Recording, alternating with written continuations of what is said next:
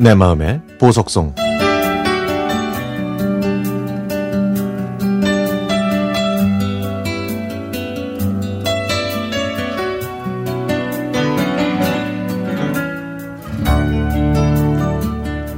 제가 초등학교 6학년 때 제일 싫어했던 사람은 짝 강대식이었습니다. 걔 이름이 많이 먹는다는 대식이라는 것도 싫었지만 무엇보다도 대식이의 어, 어, 어처구니 없는 행동 때문에 정말 꼴도 보기 싫었죠. 특히 책상 한가운데에 줄을 긋고 그 선을 넘어오면 자기 자리 침범했다고 때리는데요. 너무 싫었습니다. 대식이는 눈에 힘을 주고 째려보면서 주먹으로 제 팔을 때려서 많이 맞았거든요. 그때마다 저는 너는 너는 크면 분명히 사람들 괴롭히는 건드리 될 거야. 응? 너 나중에 뉴스에 안 나오려면은 그 버릇 고쳐야 된다 너. 어? 말로 하면 되지 왜 자꾸 때리는 거야?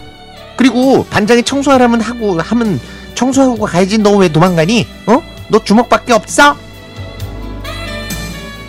라고 한 소리 했습니다.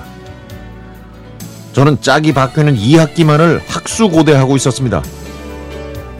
그런데 여름방학이 끝나고 대식이가 학교에 오질 않는 겁니다. 저는 궁금했지만 그 이유를 아는 친구가 아무도 없었죠.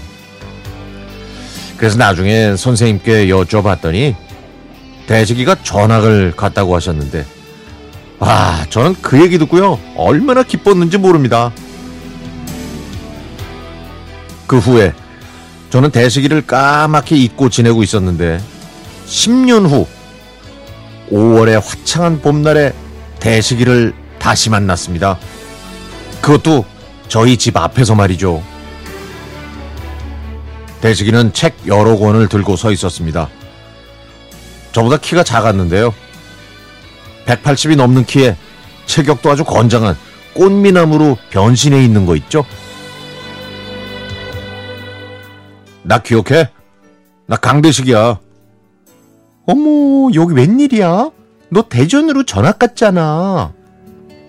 나 다시 부산으로 왔어. 방위산업체로야. 온 김에 널 보려고 여기 왔어. 오, 근데 우리 집 어떻게 알았어?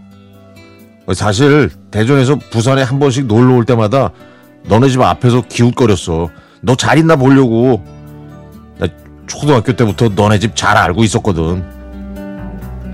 내가 잘 있는 게 왜 궁금해? 너 나 많이 때렸잖아. 아이 그거는 너랑 얘기하고 싶은데 너는 다른 애들하고만 얘기하고 친하게 놀아서 그랬어. 사실 있잖아 나 너 좋아했다고. 그날 밤 저는 한숨도 자지 못했습니다. 내가 첫사랑이라니. 한 번도 날 잊어본 적이 없다니. 대식이가 저한테 준 책들은 대학생이라면 꼭 읽어야 할 필독서들이었습니다. 그날 이후부터 대식이는 저한테 매일 삐삐를 쳐서 만나자고 했습니다. 여자 보는 눈은 있었던 거죠. 엄마는 제가 남자친구도 없이 졸업하나 싶었는데 웬 남자친구가 나타나서 다행이라는 안도의 표정을 지으셨죠. 그래서 저는 대식이를 자주 만나게 됐고요. 시간이 지날수록 대식이의 진심을 알 수 있었습니다. 대식이는 초등학교 때 저와 함께 했던 모든 일들을 하나도 빠뜨리지 않고 다 기억하고 있더라고요.